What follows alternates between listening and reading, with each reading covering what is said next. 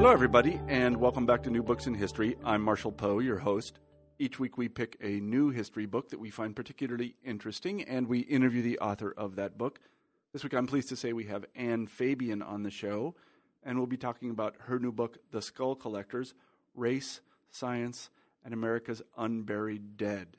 I suspect that many people who listen to this podcast took an anthropology class during college.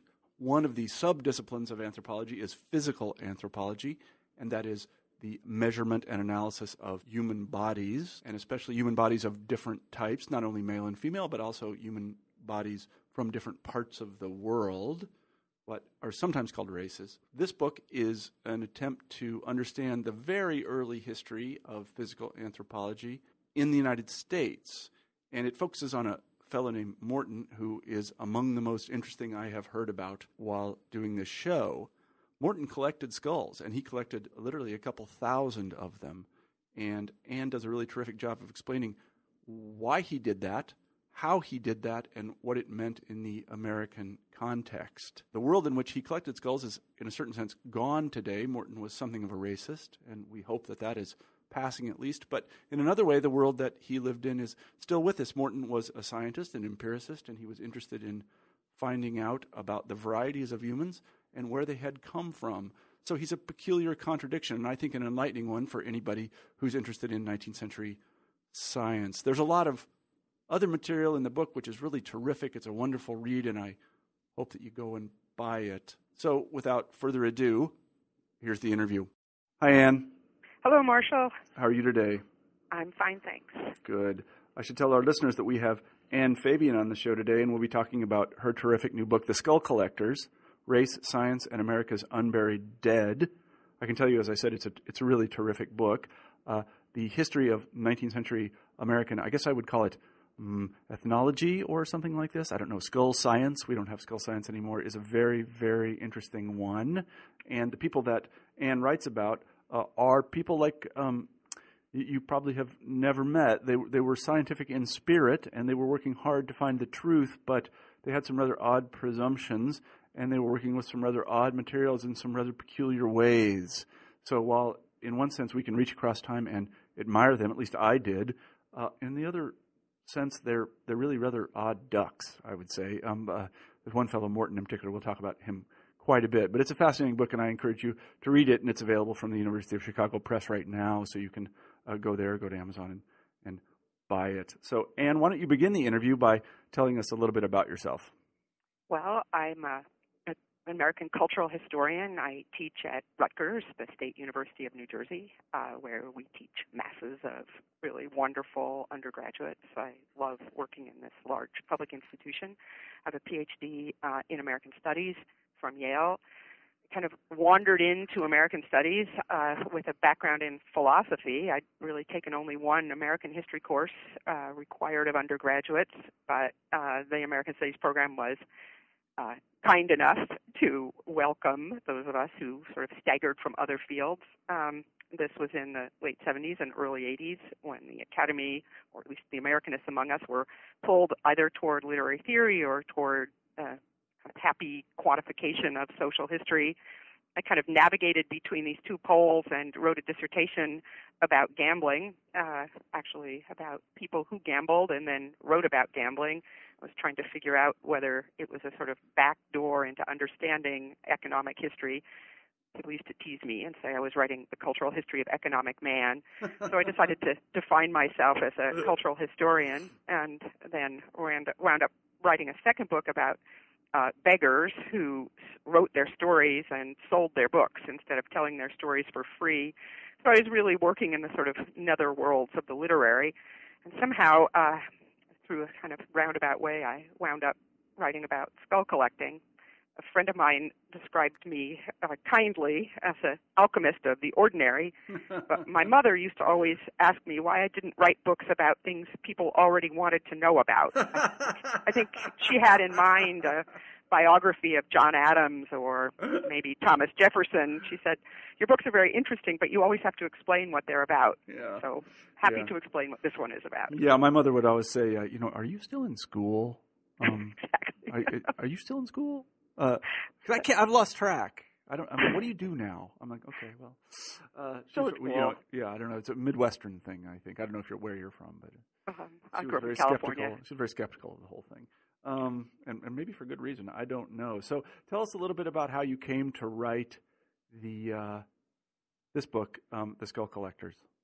Well, I was uh, doing some research on the Beggars books at the American Antiquarian Society in Worcester, which is a terrific library. In fact, they have just about everything printed in the American colonies and in the United States um, up to 1876. And I, for some reason, put in a call slip for Samuel George Morton's book Crania Americana, which is crania about American skulls. And it's an enormous coffee table book, weighs about 10 pounds, and it's quite astonishing. It's published in 1839, and it has these absolutely beautiful lithographs of human skulls, page after page of these sort of lovingly produced lithographs.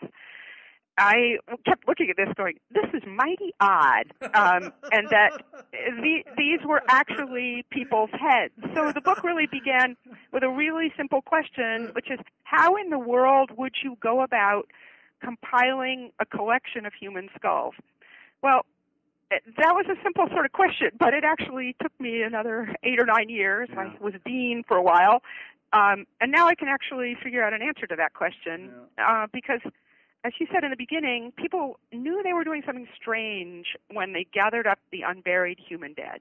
Um, and they wrote about it. So I began to sort of dig around in the archives, and I found quite a few letters where people talked about what they were doing when they were packing up the dead Mhm. and they're packing up the dead and shipping them, uh, in this case, to Philadelphia, which Mhm. was the collection that I looked at uh, Mhm. principally in this book. How do you collect? You know, when Morton died in 1851, he had about um, 1,500 human skulls, uh, Wow. basically from all over the world. Although the bulk of the collection was American heads, particularly Native American heads. Mhm. But Mhm. that's another piece of the story. Yeah. There were there were reasons why certain people got collected Mhm. and not others. So why don't we begin with just a little background um, to what I think we would call in the late 19th century physical anthropology, but it wasn't called physical anthropology at the time. Wh- when and why did people begin to collect and study human heads? Who were Morton's predecessors, if any? There were a handful. I mean, one one one thinks of the sort of Enlightenment project of collecting and mapping the world, but it wasn't until really late in the 18th century that people began to collect the human dead. It was how do you put human beings into this larger natural project? So there's a, a sort of hesitation about exactly whether humans belong in the sort of animal world. I mean, we can see this um, you know, sort of come into fruition around Darwin and the sort of debates over Darwin. But these early collectors were sort of hesitant to add human beings to the sort of map of the natural world. And so Morton's initial predecessors um, was a um, German physician, Johann Friedrich Blumenbach, who publishes the first sort of catalog of human crania. Uh, one of the problems with collecting the human dead is uh, sailors, people don't like to carry them around. Principally, if you're trying to collect skulls from the Pacific, people have lots of problems because sailors tend to throw them overboard. Yeah, can... And so there's lots of instructions to officers saying, well, you know, you're going to collect these human remains. Um, you can collect human Aboriginal skulls from Australia, but you're going to have a hard time um, getting them all the way back to Europe because sailors aren't going to like it and they're going to toss them overboard. But here's what you do, and here's how you convince them that this is a kind of weird project for scientific gentlemen. And so, you know, Blumenbach trains trains um, physicians that are sort of scattering out in the world. So this becomes a really a story that's about the expansion of European empires. And so he has sort of people out on these various frontiers, and they'll send him back a handful of skulls. So he famously has a skull from the Caucasus. Uh, who becomes the sort of mother of the Caucasian race, and he decides, or these racial categories, that this is the most beautiful skull that he has. It's symmetrical, it seems lovely, and so this small sort of Caucasian head this woman from the Caucasus becomes for him the Caucasian race. And he's the one who begins to map the world into sort of five separate racial types the Americans, um, the Ethiopians, the um, wait, the sorry, the Caucasians, the Americans, the Ethiopians, the Mongolians, and then a really sort of mixed category, the Malay. or Mhm. the Pacific peoples. And so it, he doesn't have any Pacific skulls. There are just very few of them, and he has a handful. And he really doesn't have any American skulls either. Uh, partly because he doesn't have these representative bodies. He only has the representative bodies of people who happen to die and come into his possession. So Morton subscribes to um, Blumenbach's books in the 17 sort of that begin to appear for Blumenbach in the 1790s. Uh, Morton gets them in the United States in the 1820s um, and 1830s and realizes that he has an opportunity to contribute to this scientific conversation because he has easy access um, to American skulls, Mhm. principally because of, well, for in his case, uh, the wars in sort of Florida and the South, the Seminole Wars in Mhm. Florida and Georgia. So he begins to get skulls um, shipped to him from sort of doctors with the frontier um, armies and begins to sort of amass this American collection. As as he put it at one point, um, I, I was giving a lecture on comparative anatomy, and I found that I could neither beg nor borrow a Malay skull in Philadelphia. And I Mhm. love this beg nor borrow. Mhm. I've got around got a Malay skull for me. so so he says, and on at that point I resolved to put together a collection for myself, and and so this becomes the impetus for him to sort of gather up um, a sort of representative world population of human heads, and Uh-huh. this is what he does. Uh-huh. What, question um, were Blumenbach and later Morton, and then I guess later even physical anthropologists themselves, once physical anthropology is established, what question were they trying to answer by looking at this um, really quite narrow anatomical feature that is the, the human head? Why didn't they? I, I, I, guess that my question answers itself. I was going to say, well, why didn't they choose the femur? But uh, so uh, maybe you could talk a little bit about that. What were they trying to determine with this classification and the measuring of these skulls? Well, obviously, I mean, there's, that's a, it's a really wonderful, rich sort of question because you can think of the heads all the way from, or skulls, uh, the heads all the way from a simple physical object to their sort of deeper kind of symbolic meaning. And if you start there with the symbolic meaning, it seems really appropriate that these kind of enlightened or late enlightenment scientists are, are turning to the head they're fascinated with the brain. The head seems to be the seat of human reason. It seems to be the highest possible thing that you could think about if you're sorting out human beings. A femur is a little bit. It, it, a femur doesn't work visually, so you have a kind of visual iconography that can go all the way back, you know, to Dutch still life paintings and memento mori. You know, think of Saint Jerome in his mm-hmm. study or in his cave, you know, contemplating what a skull is. And so, you know, it flips over into this sort of symbolic or cultural weight of sort of contemplating a skull. It also seems to be that thing that for them would be the most marked thing of racial difference. You know, what is it? Why do faces look so different? I mean, physical anthropologists will still tell you now that there is a difference in skull shape. Um, where Morton and his colleagues went so terribly wrong was in trying to argue that the principal feature of these skulls is brain size, and so Mhm. therefore we're going to, you know, fill them and measure their internal capacity in some way that will show you who are superior and who are inferior races. Uh, That's just loopy, but physical anthropologists will tell you that there's some evolutionary advantage in certain kinds of configurations of skulls. And so the most marked ones will often be a, a visible difference between polar skulls, say, and equatorial skulls, and that um, shape and size seem to have something to do with um, proper humidity of the brain or proper temperature of the brain.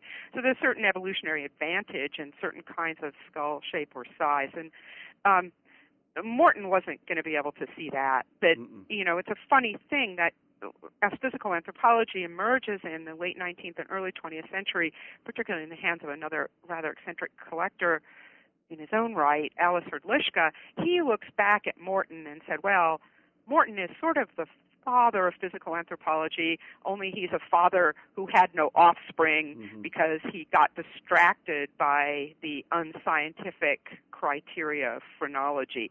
So it, it- the sort of physical anthropologist, serious scientific physical anthropologists sort of disavow, they kind of nod to Morton, but um, Mhm. disavow their connection to him at the same time. Mhm. But Mhm. you know, I, I actually tried to be kind of kind to these people. in most of the literature, people like Morton are kind of dismissed because they appear to be the fathers of a kind of, sci- of, of scientific racism. But I actually tried to figure out what they were doing on their own terms, and certainly there is an insidious sort of white racism that runs through what he does that seems both in some ways typical of this period of many white Americans, um, but at the same time somewhat understandable as he pushes toward these answers. And he he is indeed trying to figure something out. And in a couple of the chapters I wrote about him, I mean, I try to give a sense of both what it is he's trying to do and then what is despicable about him. And you know, I I found this really interesting. Um, young writer, uh, African American writer in Philadelphia, who who shares a printer and publisher with Morton, and I and and he really sees these scientists dismissing him, and he writes beautifully about how painful and horrible that is to see the cold glance of men like Morton who will never admit this young, ambitious mm-hmm. man into their company. And I, I I knew they shared the same little printer in Philadelphia, so I tried to imagine, you know, this young man looking at Morton, Morton never seeing him as they sort of passed in the print shop mm-hmm. door. But it's a it's a complicated world in Philadelphia, and you know, Morton is in in in some ways an interesting man, very friendly with his um, kind of peers, and then very dismissive of people who are not, you know, that he thinks are inferior to him. Mm-hmm, mm-hmm. I see. You mentioned phrenology. How is um, skull collecting at this point uh, connected to phrenology? And maybe for those who don't know, what is phrenology? Ah, phrenology. Well, I, I could. I also try, tried to take seriously phrenology. If anybody's ever passed those nice um, plaster heads in the sort of charlatan fortune teller windows that divide uh, the brain into your amative part and your acquisitive part. Those are phrenologists' um, heads, and it actually grows out of a kind of what shall I say, a, a legitimate sort of science of, of cranial location um, that emerges in Europe in the early part of the 19th century. It seems to be a sort of popular sense and popular understanding that actually the brain is the organ of the mind, that we could understand certain things about where ideas and notions or thoughts are located within the physical organ of the brain. And it's and it has a really serious sort of following um, in Europe, in uh, in France, and in England, in Scotland, uh, for the early years of the 19th century, and it has a much much longer life in the United States uh, people often and and phrenologists would go around and they would feel the bumps on your head and tell you that you really had the makings of being a great general uh, or a great artist or a brilliant conductor or a brilliant composer. You just had to realize and find your talents.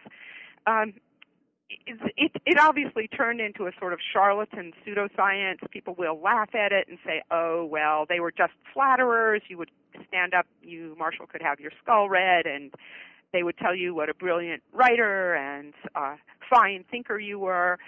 Uh, often. Wait a minute, I, li- I like these people all of a sudden. Can we? Where, where are yeah. they exactly? Yeah, go ahead. we could find them. They could have a second career going around reading our skulls now. Um, if you look at portraits of 19th century figures, you'll often see they have these wonderful kind of high foreheads. Um, people will suggest that 19th century people who looked at those portraits would say, ah, yes, I could see that he has, you know, fine talents, a highly moral man. And it's from phrenology that we still get our notions of the highbrow and the lowbrow. So we have our highbrow sense mm-hmm. of high intelligence. Um, and it, it had a kind of whole publishing apparatus, the Journal of American Phrenology, that persisted for a long time in the United States. Phrenologists would travel with skulls. Back roundabout to your portrait, to your your question, they would have casts of famous people's skulls. Let me show you a cast mm-hmm. of Napoleon's skull, and I will tell you here are his qualities.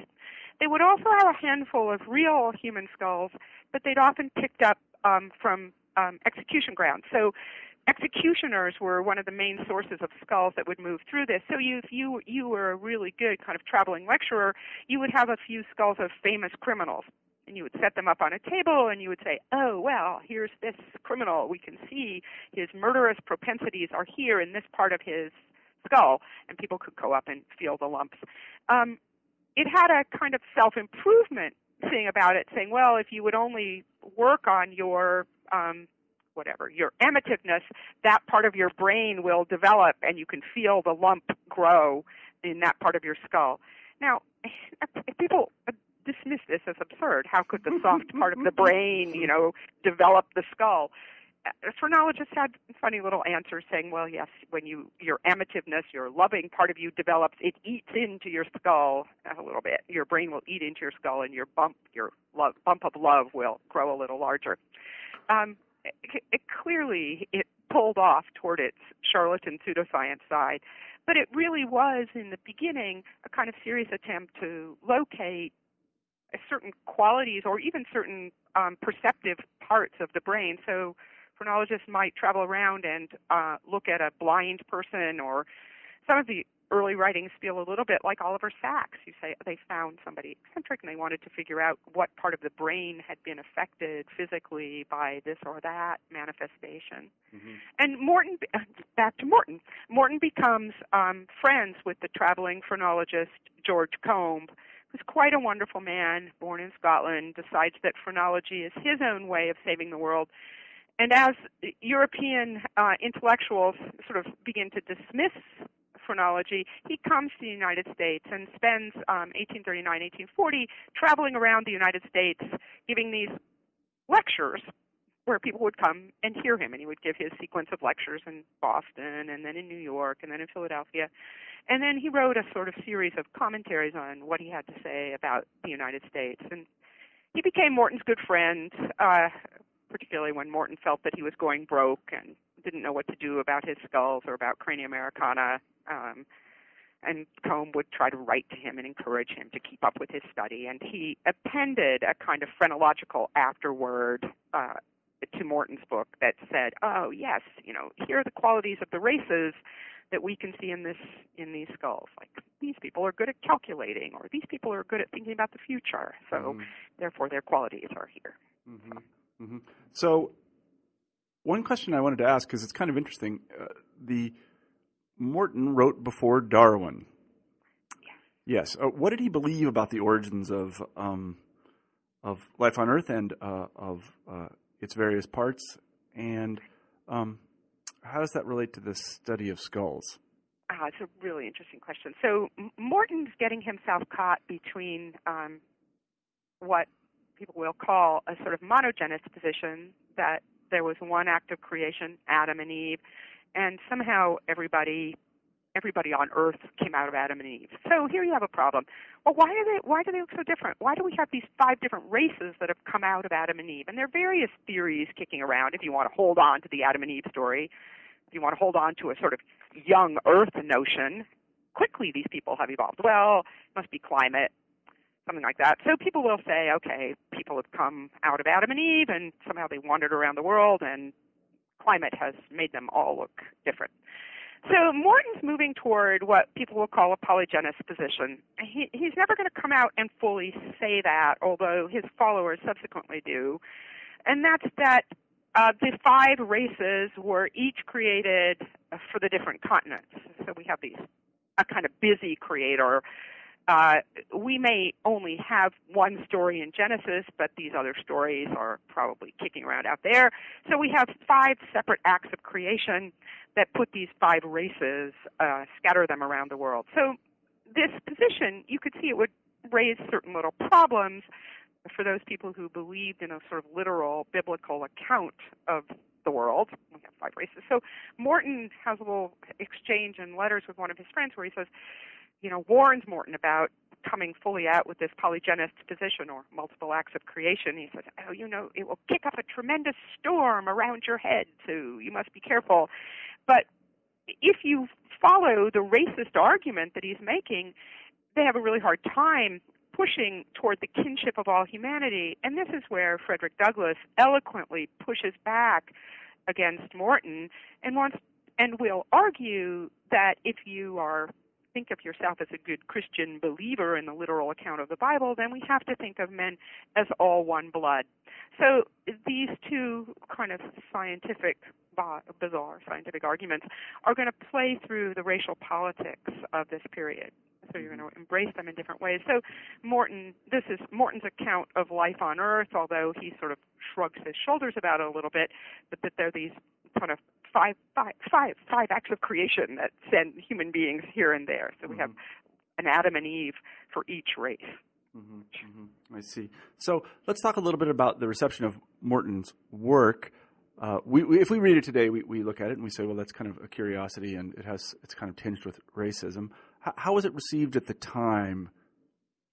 Uh, I got I actually got really interested in this. I wasn't anything that I expected. Anybody who uh, sort of reads these these accounts of the development of racial science in the 19th century, Morton's Crania Americana is sort of a, one of the cornerstones of this intellectual, this unhappy intellectual edifice. What surprised me when I began to look at this, particularly reading Morton's correspondence, is he has a real hard time getting this book out into the world. Mm-hmm. So he publishes this lavish book in the midst of a terrible economic downturn. Um, in it appears in 1839, and it's really an expensive book. So he wants to push these ideas out into the world, but nobody's buying his book. So running through his correspondence is, "Oh, it's such a disappointment. Nobody buys my book. I'm going to go broke. I put all my money in it." Um, so I got really interested in the sort of how how he finds a group of allies uh, who are going to push carry these ideas out in the world. So, you know, scholars think a lot now about the circulation of ideas, and you know, we can think of things going viral. But I got interested in how bad ideas, as well as good ideas, might circulate in the middle years of the 19th century. So Morton Morton is kind of what shall we say, Lucky in his friends. He's a very friendly man. So first he has George Combe, the phrenologist, who begins to take his ideas about skull difference out into the world. Then he recruits a most extraordinary odd fellow named George Gliddon, who's a sort of popular Egyptologist, who's going around. He, first comes to the United States as a sort of agent of the modernizing viceroy of Egypt uh, it's great for Morton to have him. He begins to ship Morton uh, dozens and dozens of skulls. Egypt, Egypt is wonderfully awash in the dead. Egypt is our sort of place of the dead in the sort of 19th century imagination. You think of the way Egyptian architecture appears in the United States. It appears as gates of cemeteries. It appears as you know, prisons. It's sort of the place of the dead. So there's a fascination about Egypt. So George Gliddon, Morton sets up a correspondence with George Gliddon. He sends him mummy heads. He sends him lots and lots of mummy heads from Egypt, and they become a piece of Morton's second book. But Gliddon comes to the United States and travels uh, around the country in the 1840s, giving wonderful popular lectures about Egypt. He has lots of Egyptian knickknacks, and he has lots of mummies He's brought mummies with him, and he unwraps mummies. And mm-hmm. this becomes a sort of popular pastime of sort of for entertainment in 19th century America. There's a a really famous instance where he unwraps a mummy in Boston, and it's it's a it's something that takes place over two or three days. They're quite popular in England as well. It's a it's billed as an Egyptian princess people are coming out to see this, including, you know, the Harvard faculty, the president of Harvard, you know, Henry Wadsworth Longfellow, the Boston elite. So Gliddon is slowly unwrapping this mummy, and by the third day, the mummy bandages fall off, and lo and behold, the so-called princess turns out to be a man. Mm-hmm. Uh, so quickly he back he backs up and says, "Oh no, it's just bad writing on the sarcophagus. This, you know, clearly this." But it, it doesn't do him in. Uh, and people turn out. He goes up and down the Mississippi River. People turn out to hear him, and he's gonna he's pushing Morton's ideas. He's pushing Morton's ideas for the antiquity of racial difference. That racial differences you know, dates from the dawn of creation, uh, that Caucasians were created by God to be the superior people. I can look at, you know, friezes and frescoes from Egypt, and they'll show you African peoples who are already servants and slaves.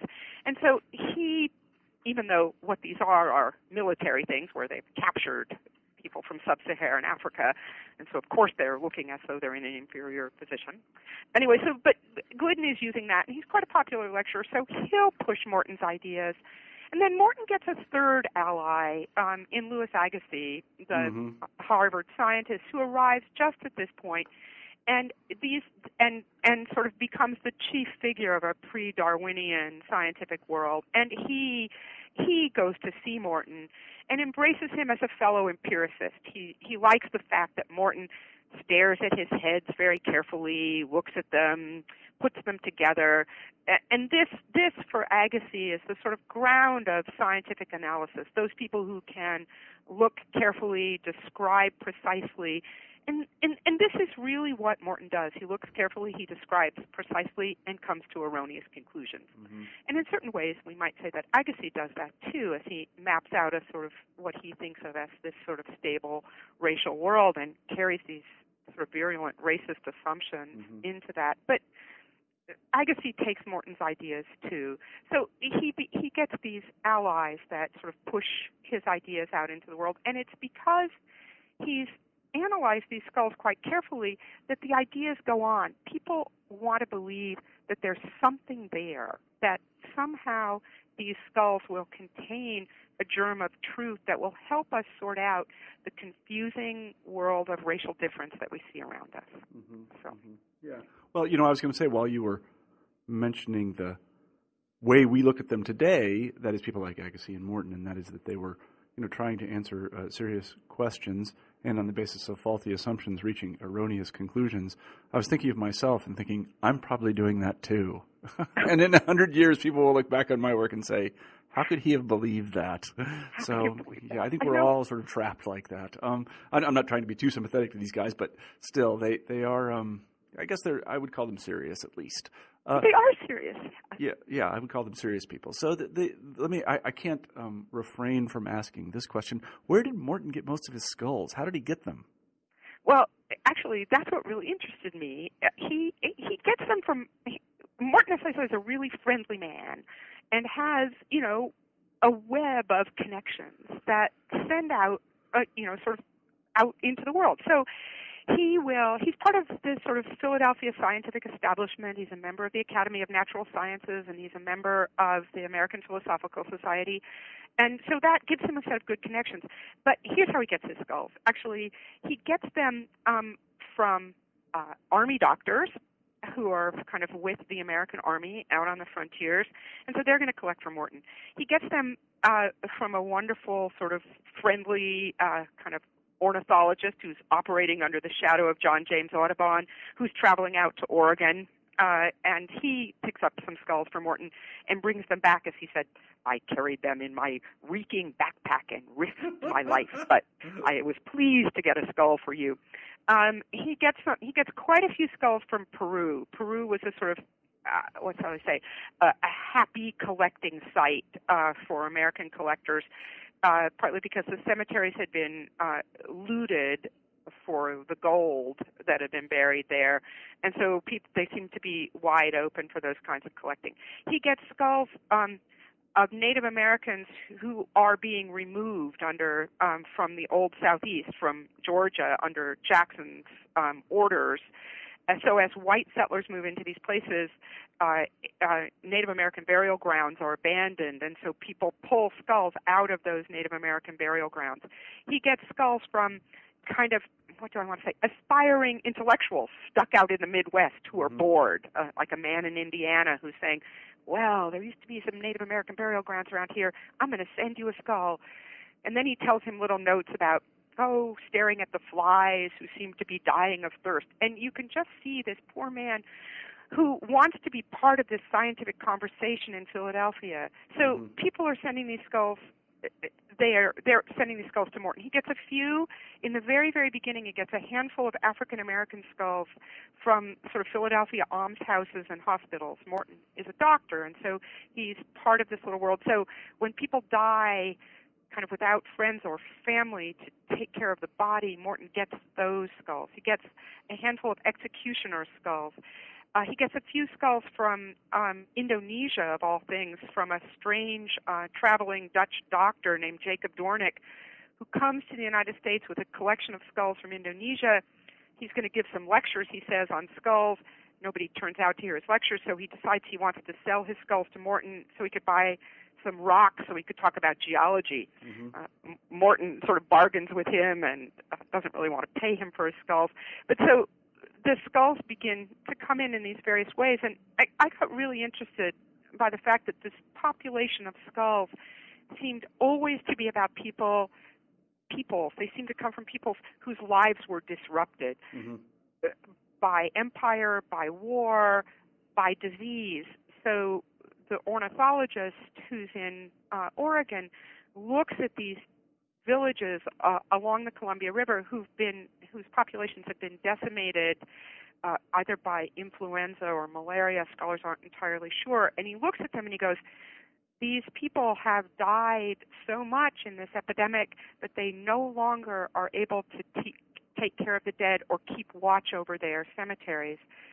This sad fact, this fact that's so sad for them, is actually good news for me as a collector. Mm-hmm. So, so he acknowledges that what part of this collection registers uh, is the real violence and disruption of the 19th century. And this is what started to interest me about it, as, as much as the sort of scientific conclusions that the people were making. I got really interested in the, the backstories of what was happening in the communities of those whose skulls were collected. Mm-hmm. The racial dimensions of the collection are also fascinating.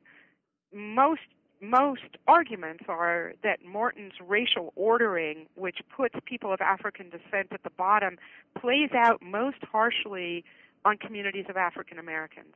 Mm-hmm.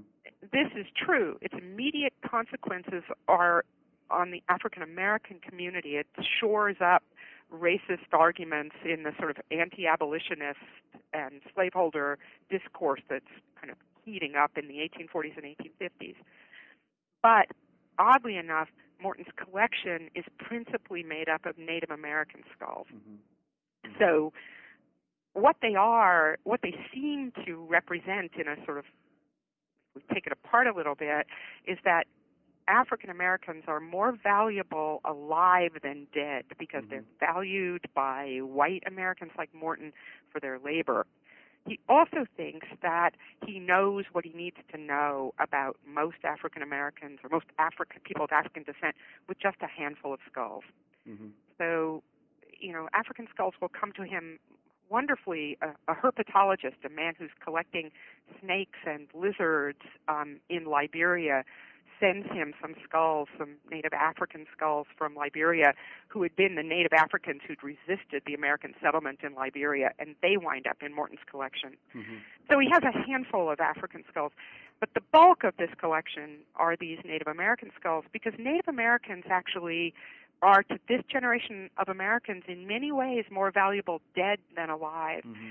They're valued for their land. So the skulls in Morton's collection represent the people who's who have been pushed off their land. So the communities are no longer there to sort of guard the ancestors or take care of the burial places. So, you know, and they're they're exotic. So to a European audience, the fact that Morton has all these Native American skulls are what this is all about. And mm-hmm. you know, one there's a wonderful account of this traveling British guy who comes to Morton's collection looks at it and goes, well, you know, it's it's a kind of it's kind of worth it if you are in Philadelphia, but I would not dare the ocean for it. Mm-hmm. I, I always thought it stacked up like Michelin, one star, two star, yeah. three stars. Yeah. It's kind of like it's vaut le détour, but mm-hmm. not the voyage. Right. So if you're in Philadelphia, go yeah. check this out. Yeah. that's, so that's how they come there. Yeah. So uh, collectors love rarities. Um, among the people that Morton hung out with, put it colloquially. Uh, were there kinds of um, skulls that were particularly sought after and prized? Like, oh, well, uh, he has an X skull. I would really uh love to get a hold of that yeah, there's a there are a couple of ways of thinking about that. One is, you know, a skull with a story is more valuable than a skull without a story. A skull of a warrior is more valuable than a skull of a farmer. A skull of a man's more valuable than a skull of a woman. But the best best ones, if you don't, I mean, a handful of celebrity skulls. I mean, celebrity skulls are good things. You know, you know about Descartes' skull kind of lurking around, and you know, after a while we have collections of celebrity brains. But for, in Morton's world, partly what people want are flathead skulls. I mean, he has a few skulls with bullet holes, and those are always interesting you know, if you could see something about what had happened to this person as a living individual, because otherwise they just threaten to fall into anonymity. Yeah. So, so, so flathead skulls are really, really valuable. So M- Morton has, you know, there's a collector in Boston, uh, Boston, head of the who teaches at Harvard Medical School, John Collins Warren, and he has some nice flatheads. And Morton asked him if he could have some of his flattened, borrow some of his flattened skulls for his book, and John Collins Warren says, "No way! You know, these are too valuable." So one of the things I did in this book, I mean, this book has a couple of um, meanders, I should say, and I got really caught up in this one long. I got caught up in a long meander about Fiji, but I also got caught up in a meander about a young flathead man uh, named William Brooks, or Stumanu, which is his name, a Chinook from Oregon, who who comes back east with the Methodist missionaries in Oregon, and he's giving sermons he, up and down the East Coast in 1839, trying to show Methodist congregations that their investment in this mission in Oregon is really worth it. And here he was converted, and here he's come, and he still has this artificially flattened skull because his mother had carried him in a cradle board as a baby, and so he he was raised up to be a good member of his people who had artificially flattened skulls. Makes him something of an exotic. He seems to be sort of on this line between kind of a religious speaker and a sort of sideshow or freakish performer. He meets Morton. He's one of the few kind of living individuals, other than Morton and his friends, who shows up in Crania Americana. So, in the long text of Crania Americana, Morton talks about this one day, blah, blah, blah. We were invited over to my friend's house who happens to be the ranking American expert on turtles. The turtle man has this young this young man. He's probably about 18 or 19, uh, with his flattened head. They all go meet him. Morton said, "Oh, it was a remarkable thing. You know, he he seemed as intelligent as anybody I ever met." But uh, Morton then looks at him and says, "And the remarkable thing was his skull seemed to be the very archetype or the very prototype of this other flattened skull that I have. And I always loved that moment. It reminded me of the old Warner Brothers cartoons where the hungry wolf looks at Porky Pig and sees him as sausages. So you know he sees. I was just wa- I was just watching those with my son. Just yeah. I, I, knew just what you're talking about. Yeah. The little eyes. So you know, here he sees it stripped of his flesh, and then poor poor Stumanu, William Brooks, dies. He dies in New York a couple weeks later, and so George Combe and Morton and all these people want his skull. They say, "Oh, huzzah! He's died." And here's a young man who's converted to Christianity, right. who seems by rights to be entitled to a good Christian burial. Right. He gets that burial only by the grace of a very eccentric character who took care of him at Bellevue Hospital in the last days of his life, and right. he won't tell anybody where he's buried the body. Yeah. And so he, Stumanu, sort of escapes from the skull collectors who would have clearly prized this exotic head. I spent a long time kind of searching out this story, and I would find it, it, it you know, he's well known in Methodist chronicles but nobody ever thinks to look kind of what happens to him with his encounter with skull collectors. And I would go to the library and I would find traces of him. And my poor husband, I would come home and say, "Found more of Stumanu," and he would say, "Oh, spare me yeah, the really. story." But I, I, I, it was really interesting to sort of dig out um, the kind of pieces about what, what, how do we think about what happens to somebody like this mm-hmm. Their body after they die. So mm-hmm. I I can learn from this to pay attention to the bodies. Yeah, you know, uh, one question that occurred to me while reading the book, um, I can certainly understand the religious objections to seeing uh, Christians, for example, uh, being not buried in this way, being denied a proper Christian burial. That has real implications for one's soul and so on and so forth. But Today we have laws about what you can do with bodies. Were, were, there was there legislation then? I mean, did people say you know you just can't be doing this with human bodies? There are all kinds of restrictions on what you can do with bodies today. Did they have any sort of similar laws back then? Well, I mean, we do. Be- we see the beginnings during this period of of certain things that anatomy acts that will allow certain bodies to be, you know, given to medical schools for dissection uh, because people were stealing bodies. Basically, you would have what they were called resurrectionists, and you would go dig them up. But there's no there's no law. It, there is custom. The, what what Morton is not, and nor are his collectors violating any laws. They're acutely aware, and this really interested me. They're acutely aware that they're violating cultural customs. Mm-hmm. So, it, it, collectors in Mexico will um, describe people watching them as they you know rob these graves or the the army who goes out into the plains after the Civil War who become responsible these army doctors board in these frontier posts become responsible for thousands and thousands of bodies being sent to Washington. But they too are acutely aware that they are violating some kind of cultural custom. And it's that line of cultural custom that seems to acknowledge the common humanity of what we're doing. I mean, the sort of you'll go back to the sort of earliest you know history of hominoid hominids hominids. And people argue that it's partly about burial that it's mm-hmm. partly about care of the dead and some sense of of a connection backward through time that marks humans. Yeah but you know they're these people are not they're not dealing in a world of legal restrictions. So you know, where this project backs up into the law is really about NAGPRA, the Native American Grave Protection and Repatriation Act. Um, mm-hmm. that was one of the sort of intellectual pushes toward my writing this book. Yeah, we'll come to that in just a second. I want to ask uh, uh, one question before we leave Morton. What happened to his collection? Ah, that's actually really interesting. So, so Morton dies. I mean, my book actually opens with Morton's death. I try, I tried to do exactly what you were saying. I, I looked at Morton's own Morton's friends come and um, actually do a little autopsy on him, which is written up, and they, you know, look at his nice brain, and they look at his nice heart, and at his withered lung, and you know, his flabby liver, and these various things. So, but then he's buried. He's buried in, you know, Philadelphia's uh, Laurel Hill Cemetery, which is, you know, a good kind of garden cemetery that are beginning to dot the landscape. So, really, what's interesting is that Euro Americans or white Americans are plotting their dead at this period into these beautiful cemeteries. And so it really is a way of claiming land and space. So, you know, what happens to Morton? So Morton dies. This is the principal uh, asset of his estate. His poor, he has all these children, six or seven children are surviving at this time. So he leaves his widow with 1,500 skulls. Poor woman. What are you going to do with 1,500 skulls? So, you know, Morton has his good friends. So his good friends say to his widow, okay, we're going to raise this money and we'll buy the skulls from you. And they do. And they're, so they raise the money, buy the skulls from her, and they give them to Philadelphia's Academy of Natural Sciences, which becomes really one of the great, first great American natural mm-hmm. history museums. And so we have, you know, collections of birds and Morton's skulls have their own special place in a case and it's open, you know, on Tuesdays and Wednesdays or whatever, free of charge. People come and look at these skulls.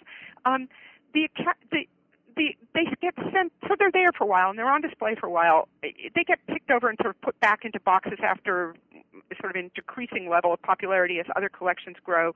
They get sent off to Madrid in 1893 to sort of represent uh, Madrid's doing its own festival to celebrate Columbus's discovery of the New World. They become a piece of the American display there, a kind of grisly but somewhat apt representation of what Columbus had accomplished sort of death of Native Americans. So he he they go there and then they get they get sent back to the United States and they're never really put on display again. They're set in boxes, and I, I found a sort of curator in the 30s kind of going through them saying, What are we going to do? There are all these missing pieces. This is such a valuable collection. Lecturers, including the great anthropologist Franz Boas, come and borrow them, borrow from them every so often. Mm-hmm. Anyway, eventually they get sent over uh, to the uh, Museum of Anthropology, Archaeology and Anthropology um, at the University of Pennsylvania, um, where they still are. They're down in the basement mm-hmm. at Penn. At Penn, uh, a few of them have been, several of them actually, have been given back under uh, NAGPRA, so they've been repatriated. Mm-hmm.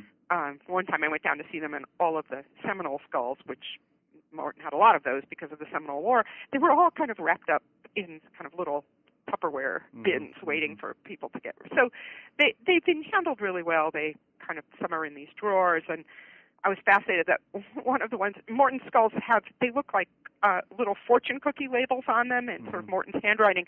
And he has a big his biggest Caucasian skull happened to belong to this guy Pierce the cannibal.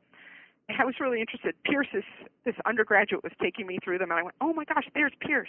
And he goes, "How do you know about Pierce?" I said, "Oh no, I know about these people." He goes, and, and Pierce, Pierce sort of sits there all alone. Yeah. This un, this unhappy cannibal criminal has no relatives to come back and reclaim him. So, as the Native American skulls, because they were precisely located with tribal identity, they go back to the various tribal peoples who want them. I mean, Mhm. uh, tribes and groups of people have different kind of attitudes toward what they do with them. But Mhm.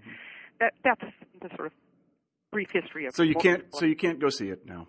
Not- well, they're not. But yes, if you if you beg and beg, ask, yeah. you can go see them. They're they're not on display, but there they are in these. Yeah. What's left of them is in these drawers in the museum.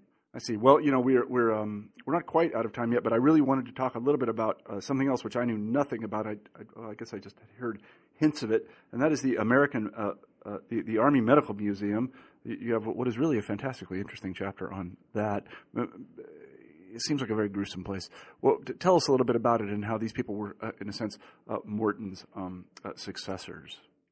That it's really interesting. What happens, you know, if you look about Mor- one of Morton's problems and Morton's friends' problems is that they can't get very many uh, skulls of people like them. They can't get very many uh, Caucasian or white people skulls. Ah, but the war solves that problem. The Civil War produces massive numbers of dead, and so anybody who's read, you know, Drew Faust's really wonderful book understands this Republic of Suffering understands that the war actually created a crisis for how a culture de- dealt with death. Mm-hmm. There's a, just a little tiny kind of window into that that I use to talk about the Army Medical Museum, where the war provides an opportunity for the surgeons and medical establishment to finally collect an array of human specimens that do several things principally for them, they offer surgical lessons on what battlefield surgery is going to look like. So they become these sort of useful lessons.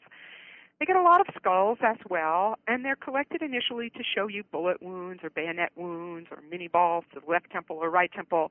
Uh, there's a hesitation in the beginning, but the, me- the medical museum finally gets off the ground. When the war ends, the army goes out, different people in the army, and continues the battle against Native Americans. In the medical museum, there's a really sort of famous letter that's one of the sort of smoking guns of the politics of repatriation, where the Surgeon General asks Army surgeons to please send Native American skulls uh, back to the Army Medical Museum. Explorers are out on the plains, everybody's out there, but this is what bulks up the collection. It becomes this extraordinarily large collection, so much so that you know there are thousands of Native American skulls coming in, and uh, you know I spent a lot of time sort of looking at this catalog, just thousands of them, and slowly the Army's uh, collection from the Civil War battlefield moves over into this separate small category of the white race. So I I saw these people who were once cataloged for the Minié ball to the left temple uh, Confederate soldier all of a sudden just become white. They become this little category of white as the catalog fills and fills with these Native American skulls. And those are the skulls that become, what shall we say, the sort of political scandal by the 80s that pushes um, Congress and the Native activists to pass the repatriation legislation that asks that these dead be returned to um, people who might be identified as their most likely descendants complicated set of questions about what what gets lost, but I think that the weight of evidence suggests that there's way too many. That this is not something that people will need or learn from in any particular way. So, and the, and the Army Medical Museum also becomes a sort of tourist site where people could go and look at these heads on display. And there's a wonderful, funny literature about it that tries to create this little sense of danger, like do not go there late at night. You'll see skeletons, and Mhm. you know. And and this is where the head of my this really interesting Fijian man winds up, and so Mhm. that became another one of my long meanders about how what are the accidents or contingencies of a life that makes one one's head wind up in one of these collections Mhm. because I kept trying to think, well, nobody thought that's what was going to happen to their body. Yeah, I, yeah. I'm going to I'm going to be in a museum. Yeah. Well, maybe so, we could all hope. yeah. So let me ask this: Is anyone still collecting heads? Yeah, I think you can. I think you can buy them on eBay. No. Can you? I think they're. I think they're kind of illegal. No, nobody's. Yeah. There, there are some that turn up on eBay, and you know, people. I've often sort of thought about that exhibit, Body Worlds, um, Yep. which, you know, there's enough of the literature about it to, for people to acknowledge that there might be something problematic in how these bodies were collected. Mhm. They try to make you not think that by saying, "Well, this was all permitted." Uh, and if they had, if they were indeed Chinese prisoners, you could see why it's a little bit problematic. Yeah. I yeah, I can't imagine. You know, we go to the cat. You can go to the catacombs in Paris. You can go to the sort of churches outside of Rome and see these bodies on display. Would anybody now collect these skulls?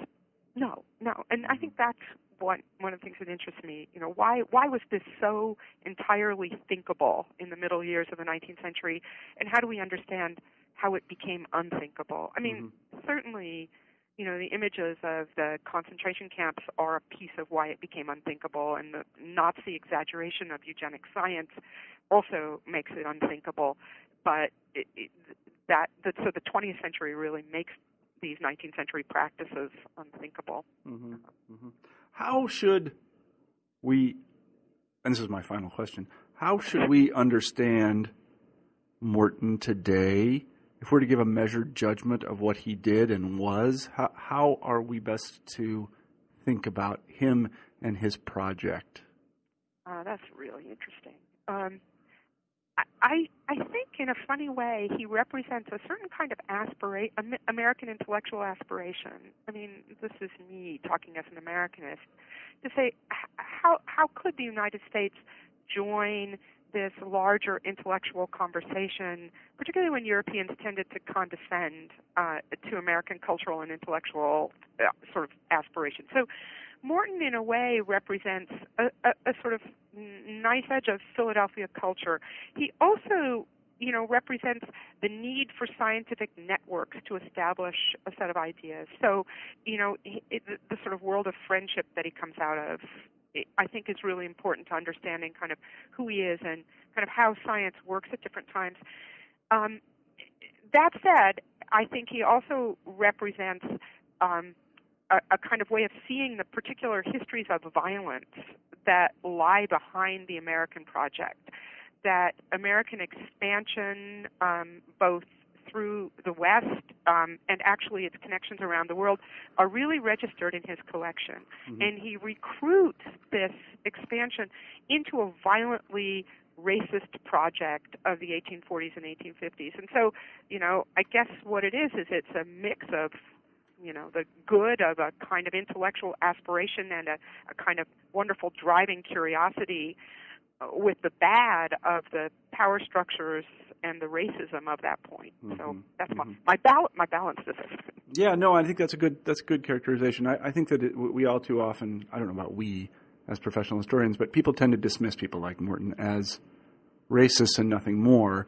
They were that, no question about it. But they're also involved in other things and things that we esteem. One of the most fascinating things for me is to look back at a person and see the ways in which um, we would approve of what they were doing and then the ways in which we wouldn't. How they can hold two ideas which to us are completely contradictory in their minds without any difficulty whatsoever. And in, in, in Morton's sense, you know, I mean, he was kind of a scientist, but on the other hand, he was a racist. Uh, how do we Right. how do we put these things together? And I think that's part of our project as as as historians to understand exactly exactly how one could do that. And I think you did a really terrific job in the book. I really I really enjoyed reading it. Um, we've been talking to Ann Fabian today about her book, The Skull Collectors: Race, Science, and America's Unburied Dead. As I said, it's a terrific book, and I suggest that you go out and buy it. Ann, thank you very much for being on the show. Uh, let me ask you our final question on new books in history, and that is, what are you working on now? What is your next project? Well, I've, I've just been kind of hatching a little project about these, this sort of second tier of, I- I call it, right now I'm calling it men and beasts, of um, sort of naturalists and explorers who are traveling around the United States with these various ideas. So, one of Morton's friends who has a kind of fake fossil whale, a, a wonderful, a one, the wonderfully named Marmaduke Burroughs, one of the first people to bring a rhinoceros to the United States. So I'm, I'm sort of piecing together a collection of, of, of sort of fables of Mhm. these um, uh, sort of late Enlightenment American scientist. So Mhm. it, I'm just kind of at the beginning of that. I've Mhm. started to do the research and put the Well, it pieces sounds- together. It sounds like a really good project, and I, I really wish you luck on it. Thank you again for being on the show. Again, we'll be talking to Ann Fabian about the Skull Collectors. Thanks, Ann. Thanks, Marshall. Okay, take care. Bye bye. Bye. You've been listening to an interview with Ann Fabian about her book, The Skull Collectors Race, Science, and America's Unburied Dead. I'm Marshall Poe, the host of New Books in History. I hope you have a great week. Thank you.